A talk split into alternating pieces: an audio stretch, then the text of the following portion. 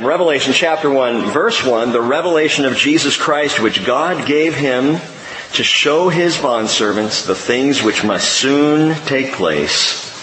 And he sent and communicated it by his angel to his bondservant John, who testified to the word of God and to the testimony of Jesus Christ, even to all that he saw. Peter and John stood before the Sanhedrin, that Jewish ruling council there in Jerusalem, and they were summarily commanded not to speak or teach at all in the name of Jesus. They answered by saying, Acts chapter 4 verse 19, whether it is right in the sight of God to give heed to you rather than God, you be the judge. For we cannot stop speaking about what we have seen and heard. John writes in the Revelation simply that, a testimony of Jesus even to all that he saw. We read in the second verse. John never stopped. He was testifying in the early days of the church. He testified throughout his life. And now he's testifying once again as an old man, perhaps a hundred years old. He couldn't help but talk about what he saw in his gospel. The gospel of John is simply about what John saw. In his letters, same thing. He never stopped his life. It was all about what he saw. In fact, if you keep your finger in Revelation and jump back just a couple of, of letters here to 1 John chapter 1, John said what was from the beginning, what we have heard, what we have seen with our eyes, what we have looked at and touched with our hands concerning the word of life, and the life was manifested, and we have seen and testify and proclaim to you the eternal life which was with the Father and was manifested to us. What we have seen and heard we proclaim to you also. That's John's mantra, if you will. I saw. I heard. I told. I shared. John's testimony was an eyewitness account of all of the things that he saw in his gospel. John chapter 1, verse 14, and the Word became flesh and dwelt among us, and we saw his glory. Glory as of the only begotten from the Father, full of grace and truth. We saw His glory, John says. We saw it. Now, when John wrote his gospel, it was probably about 85 to 90 AD. And he says, we saw his glory. He likely wrote the gospel before the revelation. So the question remains, when did John see his glory? Well, Peter and James and John saw Jesus' glory. On the Mount of Transfiguration, if you remember the story, you can read about it in Matthew 17. They went up on the mountain. Jesus became transfigured before them. He came into a glorified representation. They saw him in his glory. John was able to write very truly, we saw his glory. But listen to this, and here's the precision of the word.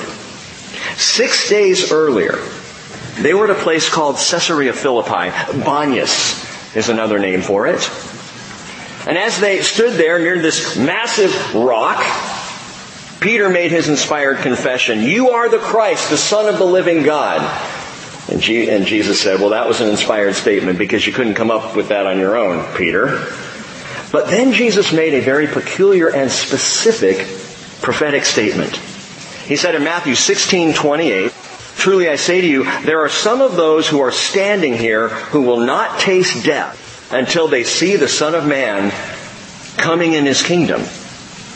The specificity of the word is simply this. Some say, oh, well, by that, Jesus meant the transfiguration.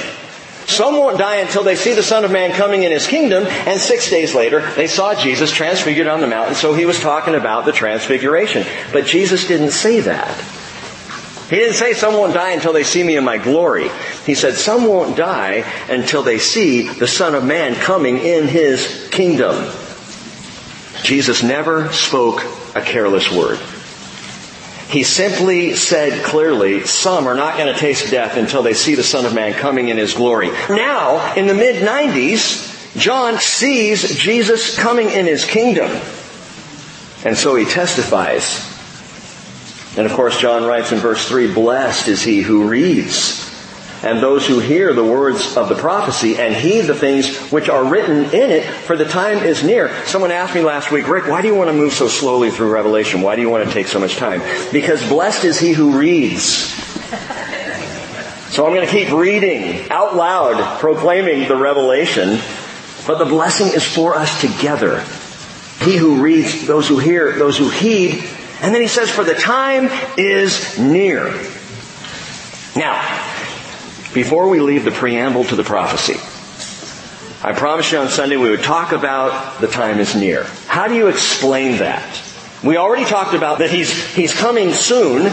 John says these things must soon take place, and people question that. How can he say that? Now it's 2,000 years later. And then he says right away, the time is near. How can he say that? Soonness and nearness. Soonness and nearness. First of all, the things which must soon take place. We talked about Sunday how soon is literally translated quickly. In taxi. Remember? You jump in the taxi, you're moving fast. It's going to happen quickly. When these things come down, they're going to happen quickly, rapidly. And if you're translating out must soon take place, jot this down if you're a note taker. Literally it reads, must in quickliness come to pass. Must in quickliness come to pass. These things have to happen fast. Why? Because Jesus said they would. When did Jesus say they would? Matthew 24, 22, he said, unless those days had been cut short, no life would have been saved. But for the sake of the elect, those days will be cut short. They must happen quickly. They must happen quickly. When the end begins, when the tribulation period, that period spoken of from chapter 6 through chapter 19 in this book, when that tribulation comes down on planet earth, Jesus made a promise. It's not going to go on and on and on and on forever. It's going to happen quickly. It must happen quickly. Why, Jesus? For the sake of the elect. Who's the elect? Israel's the elect. I used to think it was the church. The word elect, eklektos, in the Greek is chosen ones.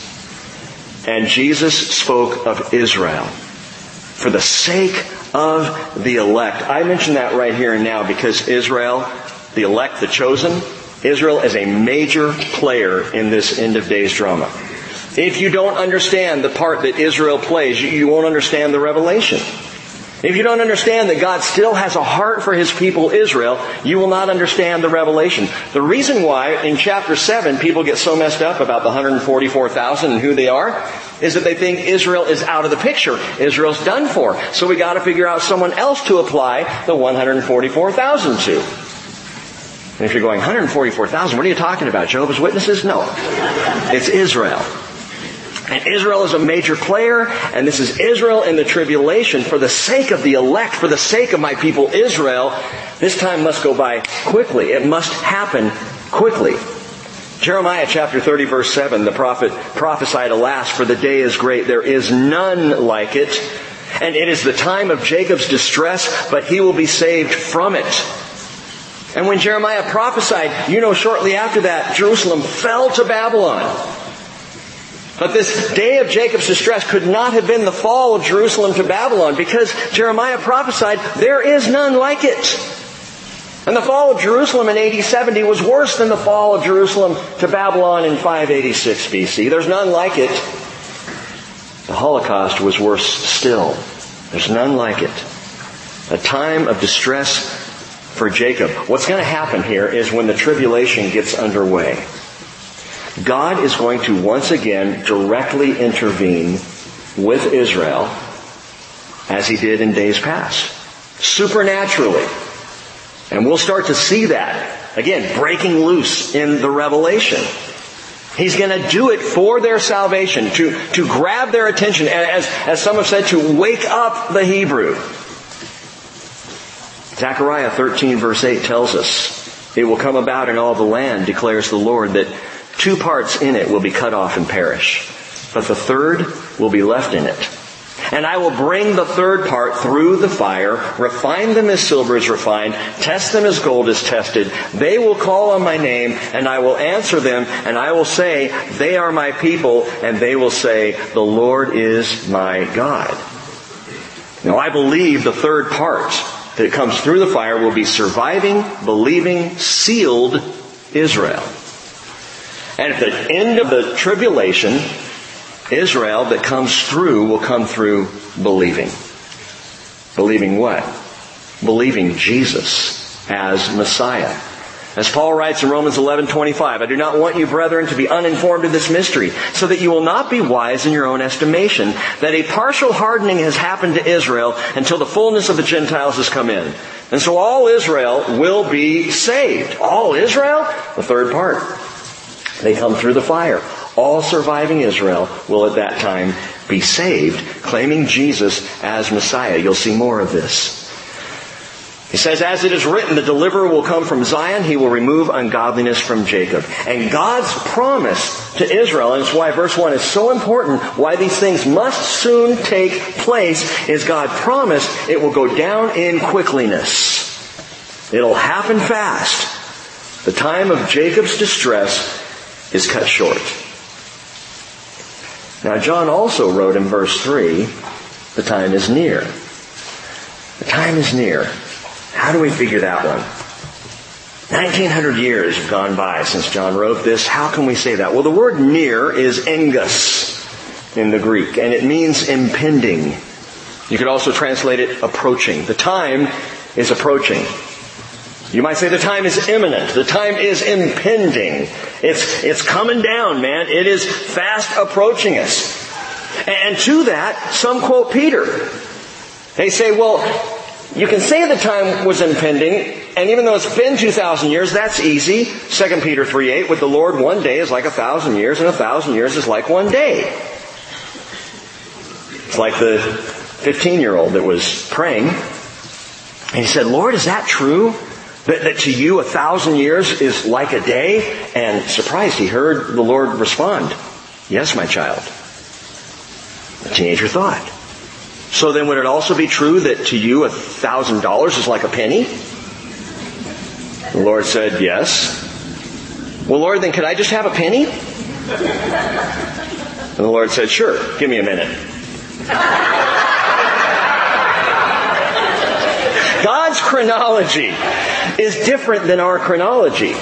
He is a God outside of time. And if you were to look at the whole of, of human history, just look at the 6,000 years of human history. What's longer, 4,000 years or 2,000 years?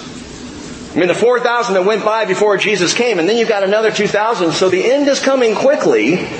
When four-sixths of history has gone by, the end is coming quickly, and some will say that's what he's talking about. It's all about timing. And it is all about timing because the word near impending is coupled with the word time. Note that he says the time is near. That's important too. He doesn't use the Greek word chronos where we get chronology. That's what I expected when I looked this up. The chronos is near. Chronos is clock or calendar time. So it's the ticking of the minutes. You know, if you ever saw, remember the old show 24? Anybody see 24 back when it used to be? I love that show. You every minute goes by and you're stressed out the whole time. But that's not what he's saying. He's not saying that the chronos is near, that, that it's going to be happening any second now. And it's also not the word ora, which is another word in the Greek, which means hour. The word that he uses here is kairos, which means, get this, season. The season is impending. The time is near. The season is impending. The occasion of time is approaching. Keep your finger there and turn back in your Bibles to the Gospel of Luke, chapter 12. Luke chapter 12. And I would just advise you, if you don't have a Bible, get one. Because you need to have one in your lap, in your hands, especially as we go through Revelation. We're going to be all over the scriptures. If you don't have one tonight, we've got Bibles back on the back bookshelf. Grab one, take it home, pass it out, leave it in someone's car, whatever you gotta do. Luke chapter 12 verse 42, watch this. Jesus is speaking. Again, Luke 12, 42. And he's talking about readiness and he's talking about the end. And, and there's something about the teachings of Jesus and even the entire Word of God that you'll know that he's always leaving hanging out there that he could come at any time. Because whether you live now in 2018 or 1910 or the first century, God wants His people to be dressed in readiness. Living ready. It doesn't matter if He's going to come tomorrow or not. He wants you to live that way because it changes you.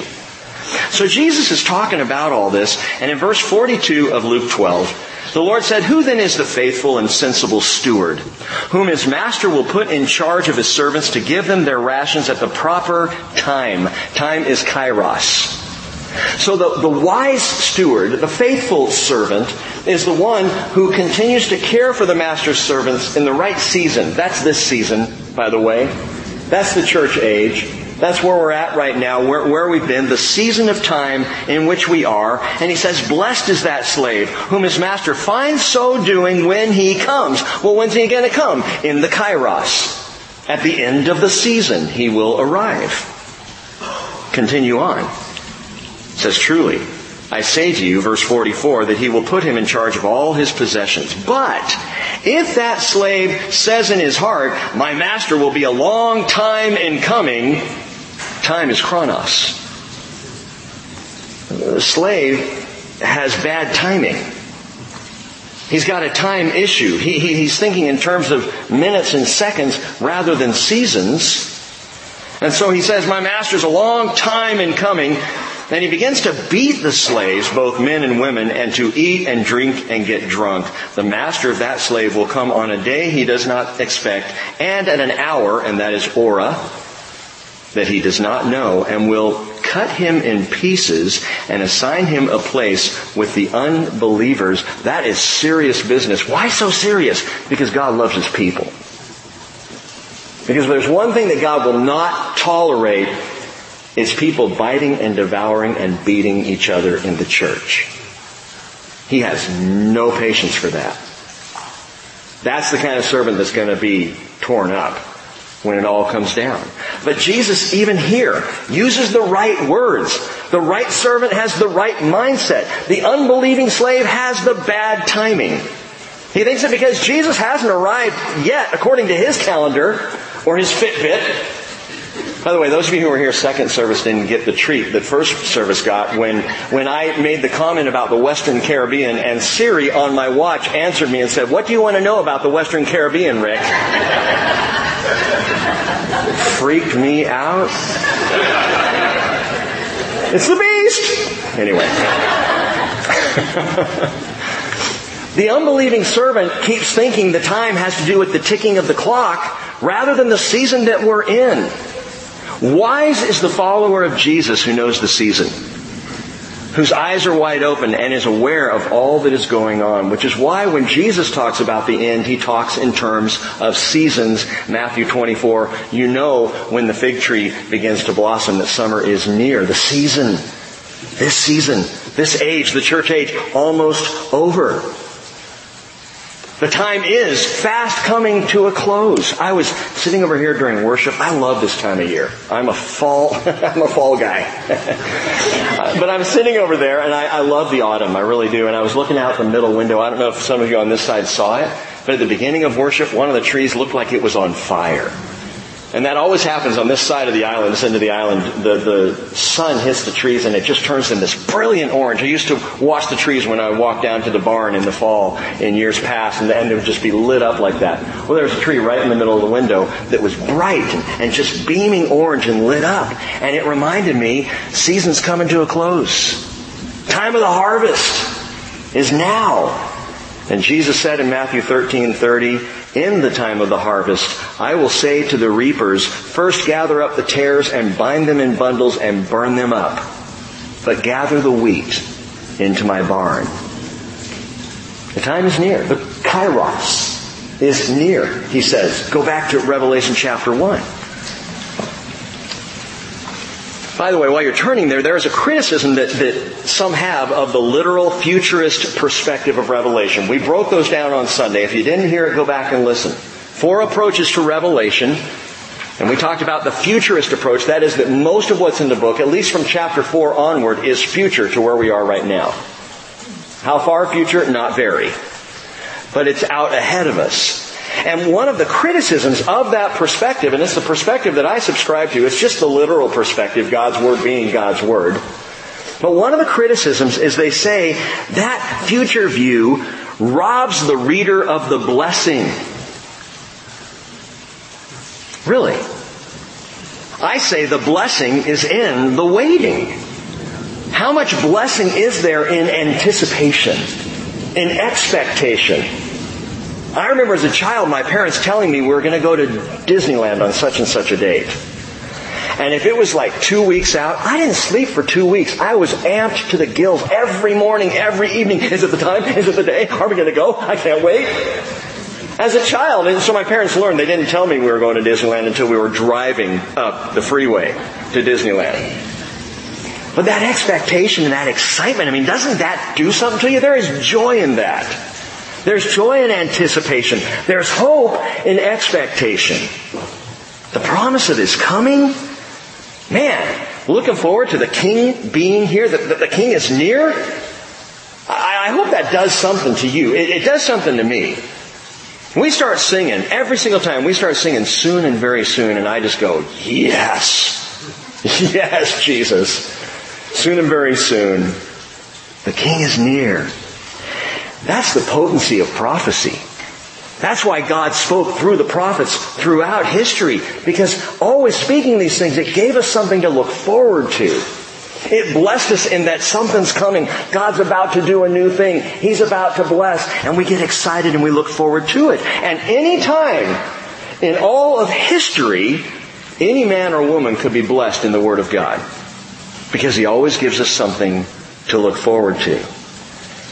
Well, here at the end of the season, all the blessings of all the prophecies throughout this book are coming to bear in the Revelation. Thing I mentioned on Sunday, 518 direct allusions, if not quotations, to the rest of the Bible. There are two or three that are very close to quotations, although not exact quotes. But 518 places we can find in the Hebrew scriptures that are covered in the book of Revelation. It's marvelous.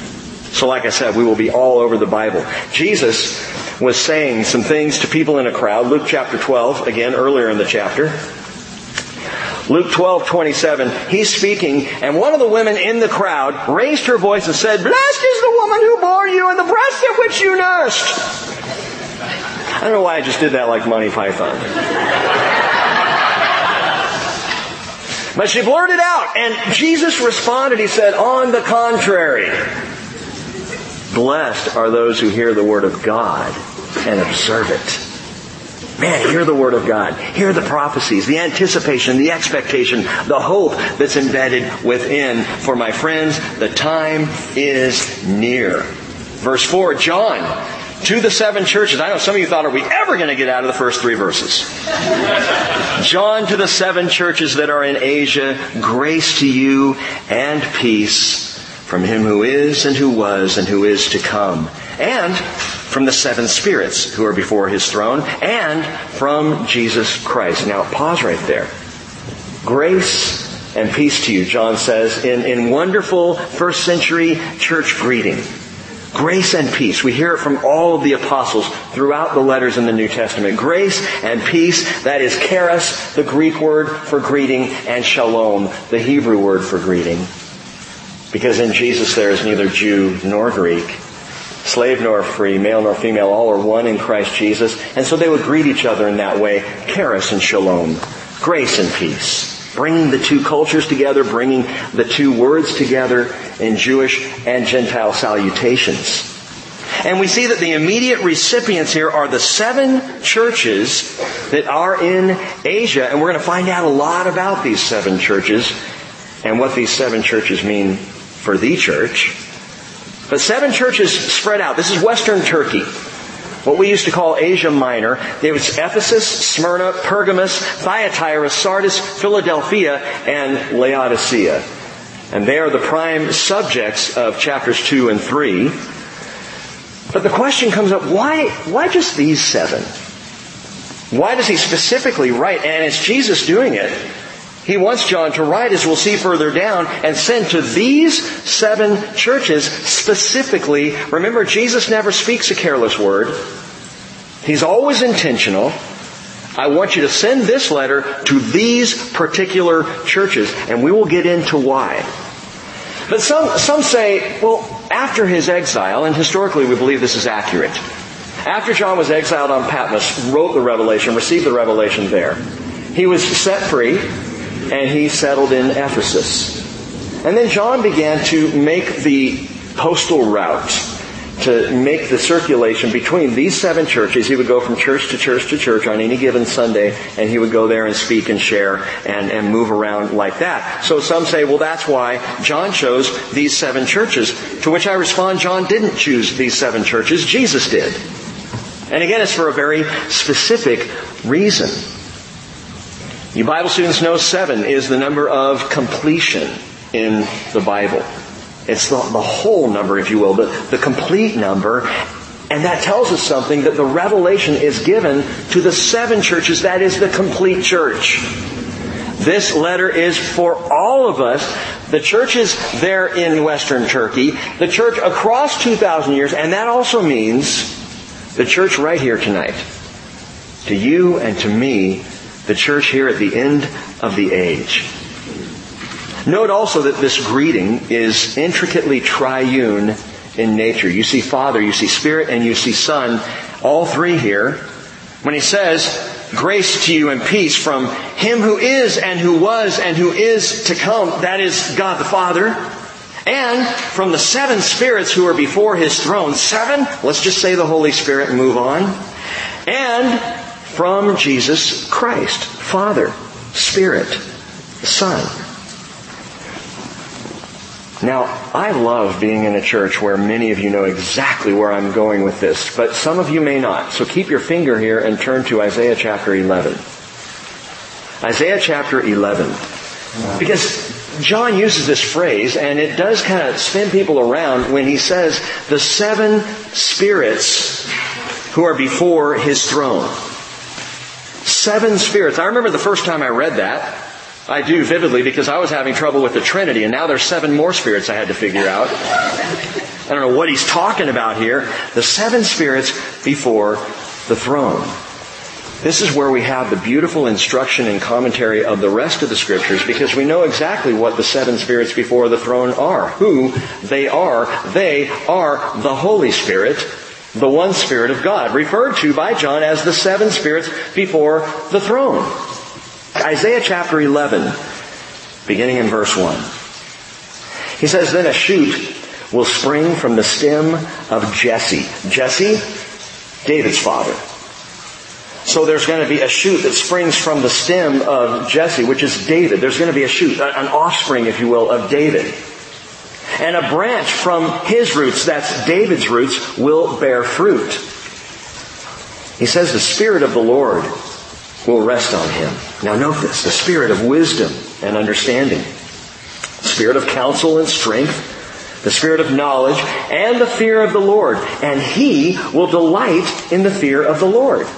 That is this, this shoot from Jesse. He will not judge by what his eyes see, nor make a decision by what his ears hear, but with righteousness he will judge the poor, and decide with fairness for the afflicted of the earth.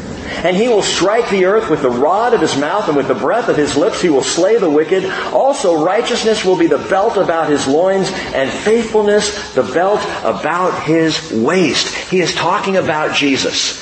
This is a prophecy of Messiah. And what Isaiah speaks here is that the the Spirit of the Lord will be on him. And he describes here, just in verse 2, and if you just look at verse 2, he describes specifically the seven attributes of the Holy Spirit. Seven specifically. The seven spirits before the throne, the seven attributes of the Holy Spirit or the Spirit of the Lord. Now, if you're reading this, you might say, well, I only count six wisdom and understanding and counsel and strength and knowledge and the fear of the Lord, you're telling me there's seven. Yeah, because you forgot the first one, which is the Spirit of the Lord. What are you talking about? The Spirit of the Lord will rest on him. the spirit of wisdom and understanding and counsel and strength and knowledge and fear of the Lord. There are seven that are listed here. How do you get that? Listen, Isaiah knew something as a good Jew. And John knew it as well. They knew that there was a representation of the Spirit of the Lord that rested first in the tabernacle and then in the temple. The golden lampstand. The seven lamped stand. And if you were to see a picture of it, many of you have, the golden menorah, if you will, it had a central shaft and a lamp on the top. And then it had branches that went straight out to the side, two more here, two more here, two more here, for a total of seven. The seven spirits before his throne. Hey, the lampstand, which represented the Holy Spirit, the Spirit of the Lord in the tabernacle and in the temple, where was the lampstand? It was before the mercy seat. It was in the holy place before the Holy of Holies, the seven spirits before the throne, John says the Spirit of the Lord, and then he describes these attributes that branch out from the Spirit of the Lord like the branches of the lampstand with the central core, the central shaft, and six branches out from it, making seven, and there were seven total lamps, oil lamps that sat on the top of this lampstand. So seven attributes, and one of the attributes, the primary attribute, the central shaft, if you will, is the Spirit of the Lord Himself. The Spirit of the Lord, the Spirit of wisdom and understanding and counsel and strength and knowledge and the fear of the Lord. Seven lamps. The seven spirits before the throne. But this is why it's so important. The central shaft. This is how ministry works. This is how our Christian lives work, my friends. There's always a central shaft. There's always a core from which the attributes or the ministries branch out.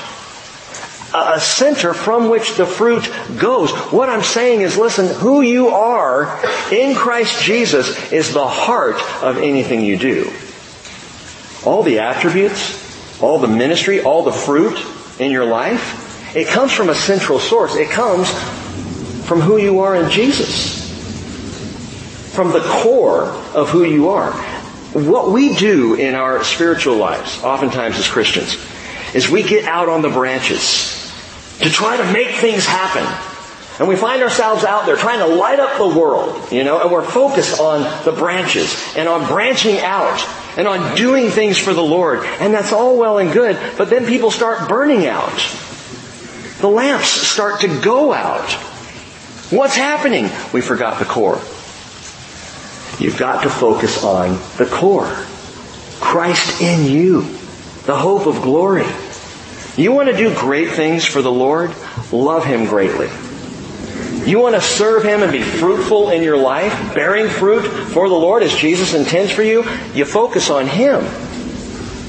You're going to do the ministry. Man, the more you love Jesus, the more you're going to branch out for Him. But then the branches, man, they just stay lit. They continue to grow. Jesus said, I'm going to ask the Father, and He will give you another helper that He may be with you forever, the Spirit of truth, whom the world cannot receive because it does not see Him or know Him, but you know Him because He abides with you and will be in you. Jesus said, John 15, 5, I'm the vine, you are the branches, and he who abides in me and I in him, he bears much fruit, for apart from me you can do nothing. Center into Jesus. Focus on the core of your faith and let Him produce the fruit. That's why, by the way, it's called the fruit of the Spirit, singular. Because the fruit is of one Spirit. The seven spirits before the throne. The Spirit of the Lord. He is the producer of the fruit. Love, joy, peace, patience, kindness, goodness, faithfulness, gentleness, self-control. Did I get them all? Look it up. Galatians 5.22. He produces the fruit. Which is why Zechariah prophesied, Zechariah 4 6, not by might nor by power, but by my spirit, says the Lord. So we focus in on the seven spirits before the throne, which is the Holy Spirit of the living God. But now, now, back in Revelation, uh, verse 5, John turns all of his attention, all of his focus on Jesus Christ. You know what I love about that? It doesn't bother the Father or the Spirit in the least. Father is so pleased with the Son. The Spirit exists to glorify the Son, to bring glory to the Son. I've told you before, you know the Holy Spirit is present in the place where Jesus is honored and glorified.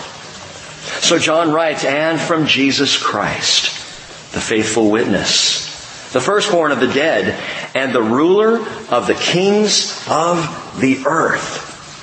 The faithful witness is Jesus. Philip said to him in John 14, 8, Lord, show us the Father, and it's enough for us. Jesus said, Have I been so long with you, and yet you have not come to know me, Philip? He who has seen me has seen the Father. How can you say, Show us the Father? Jesus is the faithful witness of the Father. To know God is to know Jesus. To look at Jesus is to see God. He's the faithful witness. And John 1.18 says, No one has seen God at any time. The only begotten God who is in the bosom of the Father, He has explained. God explained in Jesus the faithful witness. And by the way, the faithful witness, some of you need to hear this tonight. The faithful witness is faithful to you. Always faithful to you. The faithful witness said, I am with you always to the very end of the age. He said, I will never desert you, nor will I ever forsake you. That's faithfulness. Our culture doesn't understand faithfulness. Faithfulness is a thing that, that people mess up and destroy and trample. Jesus is the faithful witness, testifying of God and faithful to you and to me. And he's the firstborn of the dead, John writes. I, I love that phrase. Firstborn of the dead. That's just weird. But it's weird in a marvelous way. He's not just the first one raised. Remember, there were others who were raised from the dead before Jesus. Jesus himself raised three different people from the dead in the gospel accounts and probably more that we don't have account of. But he's the firstborn from the dead because he's the first one who raised from the dead never to die again. All the others would die again, which is, you know, a bummer. Two funerals. Hey, Lazarus, you're raised. Gonna die again, bro. I mean, how many of you have to go through two deaths? I'd rather just die and go on home, be done with it, you know? Jesus is the firstborn never to die again. But he's the firstborn not only eternally, but positionally. The firstborn of the dead. As Paul wrote in 1 Corinthians 15, 20, Christ has been raised from the dead, the first fruits of those who are asleep, first fruits never to die again. That's eternal, but the positional Christ. He is the firstborn that is the heir and the authority over all of the household of God. Firstborn of the dead. Paul was preaching, Acts chapter 13 verse 32, and he says, we preach to you the good news of the promise made to the fathers, that God has fulfilled this promise to our children in that he raised up Jesus, as also is written to you in the second Psalm, verse 7, you are my son, today I have begotten you which we've been over as the vitally important, the begottenness of Jesus. He was the begotten Son, the only begotten Son in the resurrection. The firstborn from the dead. And I love how John mentions he is the ruler of the kings of the earth. Domitian thought it was him. Nero, Vespasian, Titus, all of the emperors they were the ruler of the kings of the earth. There were kings, you know, sprinkled throughout the known world. Rome was king over all, and the Caesar was king, ruler of the kings of the earth. No, no, John slides this one in. Jesus is the ruler of the kings of the earth. John's doing two things here. One is he's subtly challenging the authority of the Caesars. Domitian, you think you're king? Uh-uh In fact, within a year of John writing this, if indeed he wrote it in 95, Domitian was dead. He's no ruler of the kings of the earth. John's challenging that authority and he's confirming the coming reign of Jesus. Because there is a day coming quickly, my friends, coming soon and very soon when Jesus will be the ruler of the kings of the earth. And among those kings, maybe some of you. Satan tried to get Jesus to acquiesce control early on. Matthew 4 8, the devil took him to a very high mountain, showed him all the kingdoms of the world and their glory, and he said to him, All these things I will give to you if you'll fall down and worship me. Just make me your king, and you can be ruler of the kings of the earth. You can take this position right now. How's that a temptation? Jesus was already king, right? How is that a temptation? Well, it's a temptation because it would sidestep the cross. Hey, you could do this now and forget about all that mess that God told you you gotta walk through. No, no, you don't have to walk that bloody path. Just bow down to me one time. That's all you gotta do, just one time. Worship me. And it's all yours. And Jesus said, go, Satan. For it's written, you shall worship the Lord your God and serve him only because Jesus knew the promise of his coming had to go through the cross. Why? Why did he have to go through the cross? Well, John tells us. He suddenly bursts into a doxology at the latter part of verse 5. To him who loves us and released us from our sins by his blood, and he made us to be a kingdom, priest to his God and Father. To him be the glory and dominion forever and ever. Amen. Just a, a song of praise there. You'll see these throughout the Revelation. Sometimes you just can't help it. The excitement is too great, the word is too powerful, and you just gotta praise God. And John says, to him who loves us, present tense, and released us from our sins by his blood, aorist tense. At that point in time, he released us, but right now, he loves us. Then and now. He did what he did then because he loves us right now.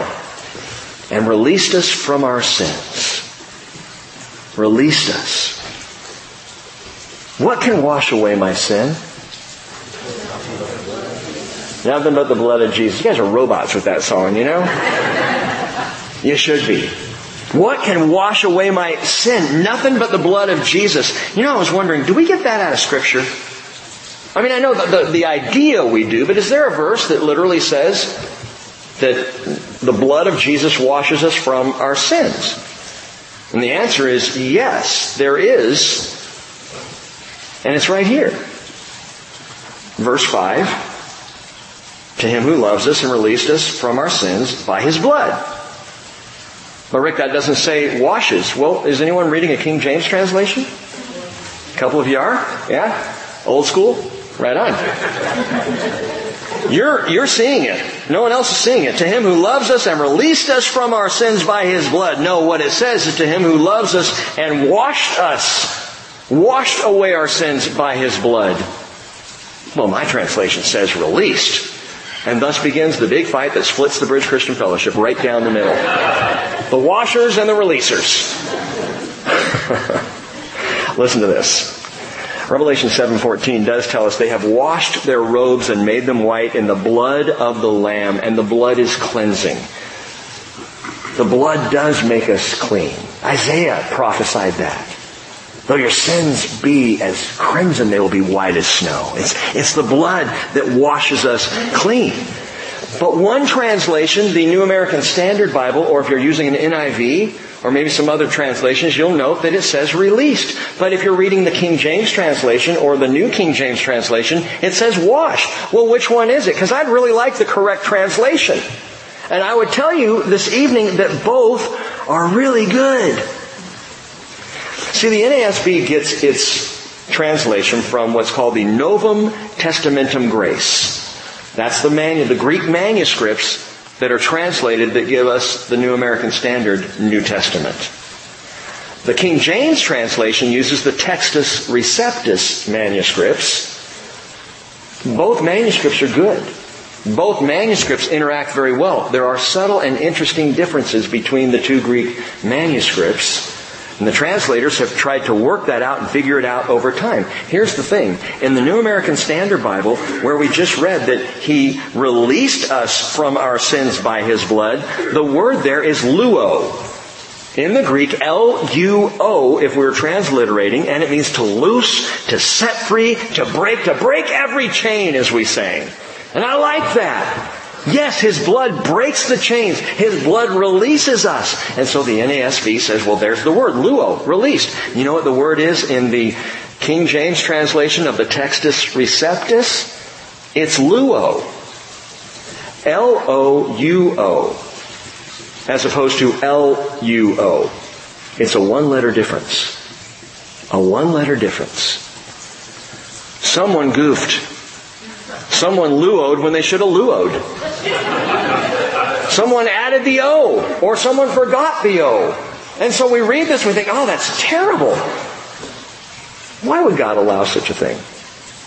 Why would God allow such a mistake, such a glaring error between two different Greek manuscripts and here we are reading in our English and some are washed and some are released? Hey, the blood of Jesus does both.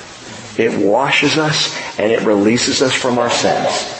It cleanses us and it breaks every chain. And I thank God that we have both translations. Luo and louo. Go either way, whatever you need for the particular day, be washed, be released. Your sin is gone. And you are free from it. Skip over and look at chapter 5, verse 9. Revelation chapter 5, verse 9 which tells us they sang a new song saying, Worthy are you to take the book and to break its seals, for you were slain and purchased for God with your blood men from every tribe and tongue and people and nation. The blood that cleanses, the blood that releases. And they sang a new song. They who? Wait for it. Revelation chapter 12, skip over there. Revelation 12 verse 11. They overcame him because of the blood of the Lamb and because of the word of their testimony, and they did not love their life even when faced with death. So here are the overcomers who overcame by the blood. They who? Who are we talking about? Wait for it. When we get to chapter 12, I'll tell you, and when we get to chapter 5, we'll look at who the theys are. But these people are somehow uh, released, they're washed, these are overcomers by the blood in chapter 12. And these in chapter 5, they're purchased by the blood. It's the blood that washes and releases and purchases and makes God's people overcomers and priestly. Go back to chapter 1. And He made us, chapter 1 verse 6. He made us a kingdom. Now the phrase in italics there, he made us to be a kingdom. That's, that's good. That's the implication there. He, he made us into a kingdom. He made us to be a kingdom, priests to his God and Father. To him be the glory and the dominion forever and ever. Amen. Are we a kingdom of priests right now? Yes and no. No, because I'm sorry to say, y'all don't look all that priestly tonight. I mean, Glenn's wearing flannel. When did that start, Glenn?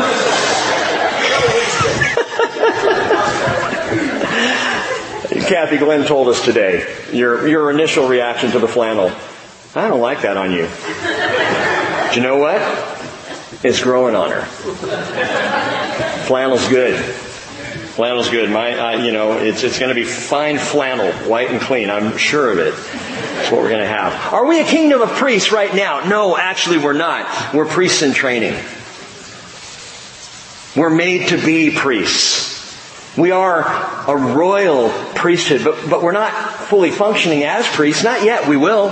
The promise is there laid in throughout the revelation. But right now we are priests in training. Right now is not the kingdom. Understand that. And this is a big mistake that is made in the church. We're the kingdom now. No, we're not. We're preparing for the kingdom. We are citizens of the kingdom. We can think as part of the kingdom, but the kingdom is not now. And what's so wrong with that mentality, and it's pervasive in the church, my friends, kingdom now. Kingdom now. We got it. We've got this. We're going to present the kingdom to Jesus as a finished work by the sweat of our brow and the power of our blood. No. The king brings the kingdom. You don't have the kingdom until the king returns. I, I want to read you this quote from Charles Spurgeon. Uh, it's a little long, so just listen, but I, I love the way Spurgeon writes, and he said, There are sanguine brethren who are looking forward to everything growing better and better and better until at the last this present age ripens into the millennium. They will not be able to sustain their hopes, for scripture give them no solid basis to rest upon. We who believe that there will be no millennial reign without the king, and who expect no rule of righteousness except from the appearing of the righteous Lord, are far nearer the mark. Apart from the second advent, the second coming of our Lord, the world is more likely to sink into pandemonium than to rise into a millennium. That's my quote of the week. The world is more likely to sink into pandemonium than to rise into a millennium. Kavanaugh and Ford. Pandemonium. What's going on right now in the leadership of our country is evil. It is from the devil. The contention, the meanness, the using of people, it, it, it's, I've never seen anything like it. I don't know that any of us have, at least in this lifetime.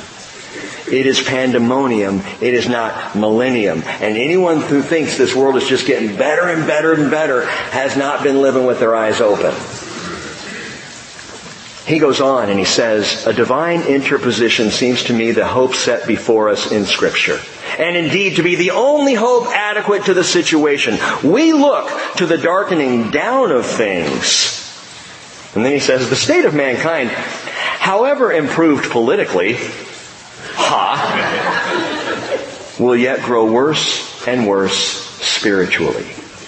The only place here where Spurgeon got it wrong is we grow worse spiritually, that is mankind, and it's getting worse politically. The one is affecting the other. The reason why we're seeing what's going on in Washington right now is not a political problem. It is a spiritual problem. It's a truth problem. It's a faith problem. It's a power problem because absolute power corrupts absolutely. Well, Spurgeon ends by saying, we expect a reigning Christ on earth. That seems to us to be very plain and put so literally that we dare not spiritualize it. And I'll tell you what, if you are in a place of contention or struggle, and you're wondering, how am I going to get through this? Or I don't know what the answers are. Or I can't see the truth because everything is so dark. You look to the King. The center shaft the Spirit. You turn to Jesus and you put it in His hands. Be the problem in your life small or great, you look to the King and to the return of the King. And by the way, Revelation chapter 5 verse 10, he repeats this, you have made them to be a kingdom and priests to our God and they will reign upon the earth. Now I might as well go ahead and tell you this. Them and they in verse 10 of chapter 5 should be us and we. Because the first person personal pronoun. You have made us to be a kingdom and priests to our God and we will reign upon the earth. And all the way toward the end of the book in Revelation chapter 20 verse 6, blessed is the one who has a part in the first resurrection. Over these the second death has no power, but they will be priests of God and of Christ and will reign with him for a thousand years. Look around. Even for all the flannel, you're going to reign. You're going to rule with Jesus. We will be priests with Him. We're going to have different functions in the kingdom. Man, that brings so much joy and hope to me. Because as I'm getting older in my life, and I'm looking back and I'm seeing most of the things that I wanted to do, I've done. So what's ahead of me? Well, not much. The empty nest eventually here. Which I told Cheryl last night, my nest is supposed to be empty right now. But what's ahead of me to look forward to? And, and those of you 10 years out from me, mid 60s, mid 70s, mid 80s, I'm sorry. What do y'all have to look forward? It's, it's over. If you like Ferris Bueller at the end of the movie, it's over. Go home. What do you? What, well, what else do you have to do? You know what you have to do? Rule and reign in the kingdom. Some of y'all are going to be over 10 cities. Some over just one, but that's cool. You're still going to be over a city. We all know who you are. You are going to rule and reign. You will be positional in the government of Jesus Christ in the coming kingdom. The guarantee is in scripture. We're going to rule. We're going to reign. We're going to reign alongside Jesus. So when he is called the ruler of the kings of the earth, some of those kings may be sitting right here tonight. That's cool. But we are going to be in his eternal government. How long is the reign? A thousand years. Well, how do you know it's a thousand years? Well, he only says six times in Revelation 20 that it's a thousand years. If you still want to dispute it, we'll talk about it when we get there in several years. Where is the reign going to happen? Right here. This sanctuary? No, earth. Earth, on earth. The reign is an earthly, millennial reign. It fulfills all of God's promises to the people of Israel that a kingdom will come through the line of David, that a king will sit on the throne in Jerusalem, that he will rule and reign, that promise fulfilled, and the Bible tells us for a thousand years. Now you might say, okay, but if we rule and reign with him for a thousand years, I thought we were caught up with him in the rapture. Well, of course. And those of you who know your theology in this know we're coming back with him. Look at verse 7. Behold, he is coming with the clouds. I think those clouds are not necessarily cumulus or nimbus. I think he's talking about the clouds of the saints. He's coming in the clouds. He's coming with the multitude who follow after him. And this verse here, verse 7, is a direct allusion, if not a quote, of the prophet Daniel. Daniel said in Daniel 7:13, I kept looking in the night visions, and behold, with the clouds of heaven, one like a son of man was coming, and he came up to the Ancient of Days and was presented before him. I'll let you work this out, but Jesus is both called the Ancient of Days and he comes up to the Ancient of Days. I love God. He is so much bigger than my brain can comprehend. The Ancient of Days comes before the Ancient of Days. Why? Because Jesus said, Philip, have you been with me so long you don't know who I am? He who has seen me has seen the Father. So Daniel says he's coming with the clouds. John now says he's coming with the clouds. And every eye will see him, even those who pierced him, and all the tribes of the earth will mourn over him. So it is to be. Amen. Another nod, this time to the prophet Zechariah, who said, Zechariah 12:10, God through Zechariah said, I will pour out on the house of David and on the inhabitants of Jerusalem the spirit of grace and of supplication, so that they will look on me whom they have pierced, and they will mourn for him as one mourns for an only son, and they will weep bitterly over him like the bitter weeping over a firstborn. So again, father and son are interchangeable. Did you hear that? They will look on me whom they have pierced, and then they will mourn for him, that is me, whom they have pierced, as one mourns for an only son. Now listen closely on this. John says, every eye will see him. Note that in verse 7. Every eye will see him. Every eye. So not only the house of David, as Zechariah promised, not only the inhabitants of Jerusalem, again as Zechariah said, no, every eye will see him. Matthew 24, 30, the sign of the Son of Man will appear in the sky, Jesus said. And then all the tribes of earth will mourn, and they will see the Son of Man coming on the clouds of the sky with power and great glory. And so John testifies, every eye gonna see him. In the same way that John testified to all that he saw.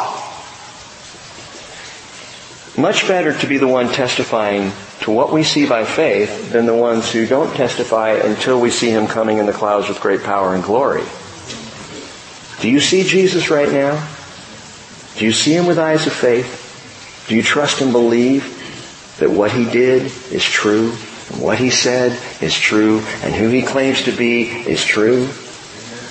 Blessed are those who believe without seeing. But every eye, every eye is going to see him. That's interesting because that does not square with the biblical descriptions of the rapture where Christ's coming is unseen. Every eye will not see him when the church is harpazoed, caught up. In fact, the Bible refers to it as a thief in the night. He comes and he takes. He receives to himself. Some people are going to go. Matthew 24, 40, there will be two men in the field. One will be taken and one will be left. And that word taken is very specific, paralambano. He will be received unto. One's going to be received. The other one will be left.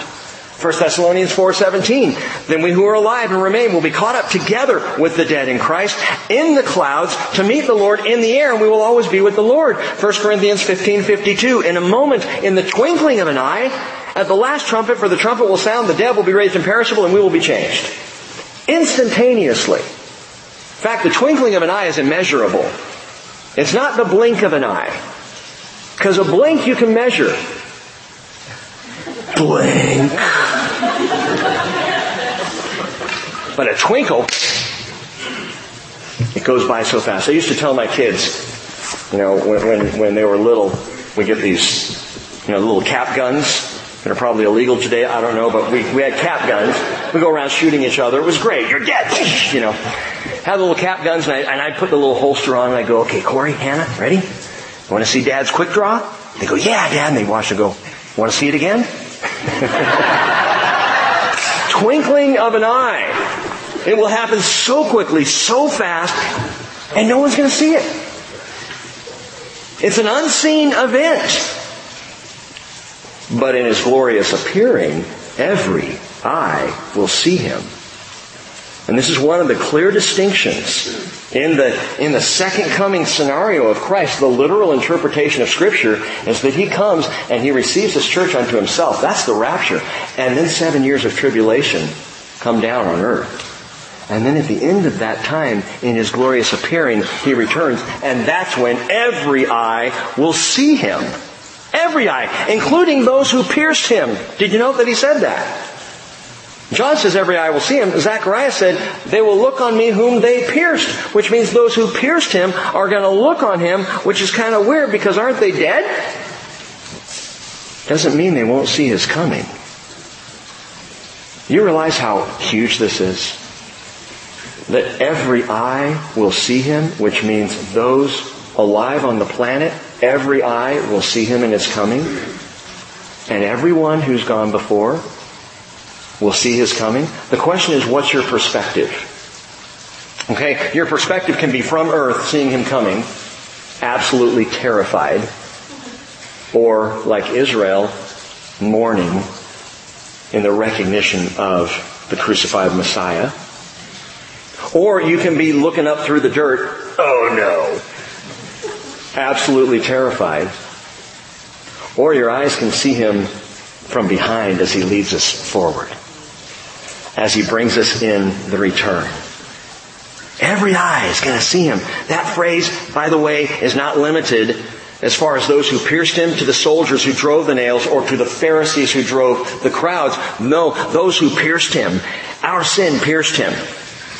All of our sin pierced him. So every eye will look upon him who they pierced, which does include us. I can imagine returning with Jesus and seeing him as he rides on that steed and as, as his hands come up, seeing once again the nail scars. And knowing my sin did that. But what's marvelous about being a child of God is while I see the scars and I know my sin is the reason, I don't follow him in guilt and shame, but in absolute thanksgiving for the sacrifice he was willing to make.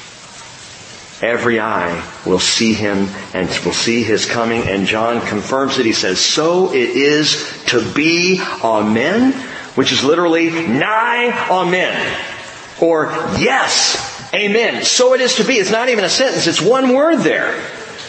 Every eye will see him, even those who pierced him, and all the tribes of the earth will mourn over him. Yes, amen.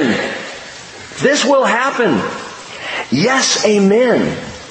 This is the way the early church used to say it's an absolute done deal. Yes, amen. We just say amen. I think we should add the yes back in there.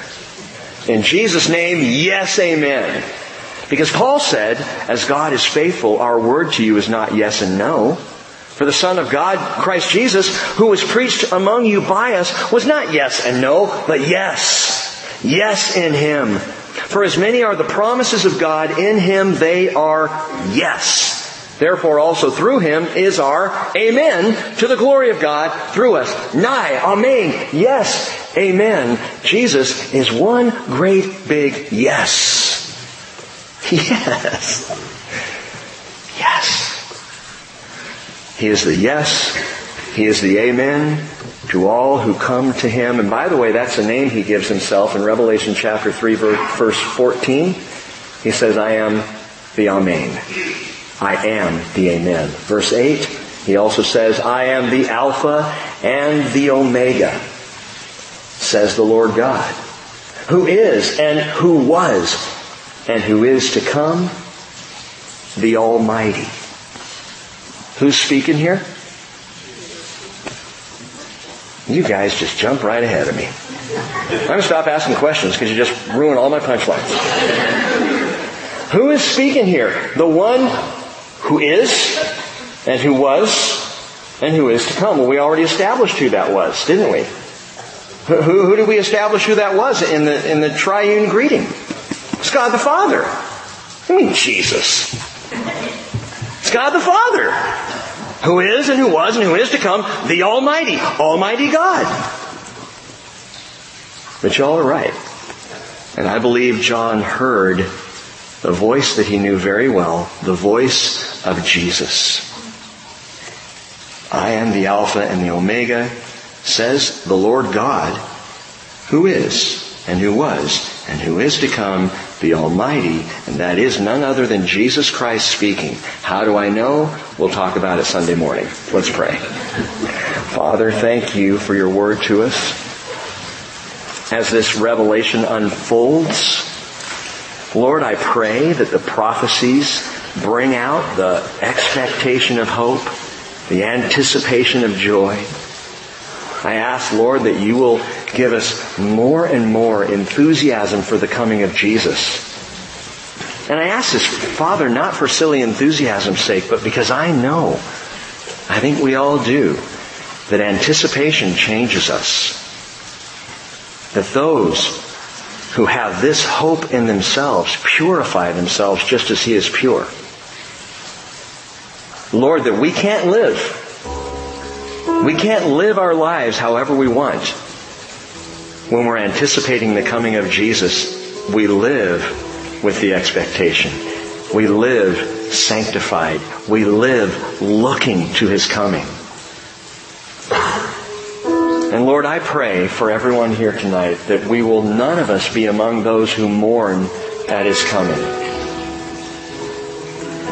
That we look on Him who was pierced for our sins, who we received as Lord and Savior and we look on Him as those who are forgiven, who are absolutely in love with our Savior. I pray that none will look on Him with dread or fear. But that among us here tonight will be a group of people who look on Him with eyes of faith. Faith now for the joy that is set before us. I'm reminded, Lord, it was for the joy set before you that you endured the cross, scorning its shame, and you sat down at the right hand of the throne of God. Lord, I ask you tonight, are you standing up? Are you leaning in? Because as I read these things, I get the feeling that you are anticipating your coming more than we are. Oh, come, Lord Jesus. We pray in Jesus' name. Amen. We will do this every week as we go through the revelation. If you have never received Jesus Christ as Lord and Savior, I give you the opportunity to do that right now. To come forward as we sing together, to pray, to receive the Lordship. Receiving, as Les likes to say, is a big deal. You just gotta receive Him. Allow Him to be the ruler of your life. Invite Him in tonight Begin with simple faith and watch him go to work. He is just yes. And if you want to say yes to Jesus tonight, if you want to be baptized, man, we'll do that right now, or we'll do it Sunday or whenever. So we're going to stand, we're going to sing and worship with the song together, and if you want Jesus, if you need Jesus, if you want to give him your life, then come on forward. Les will be over here. I'll be on this side. We're ready to receive you and pray with you. Let's stand and sing.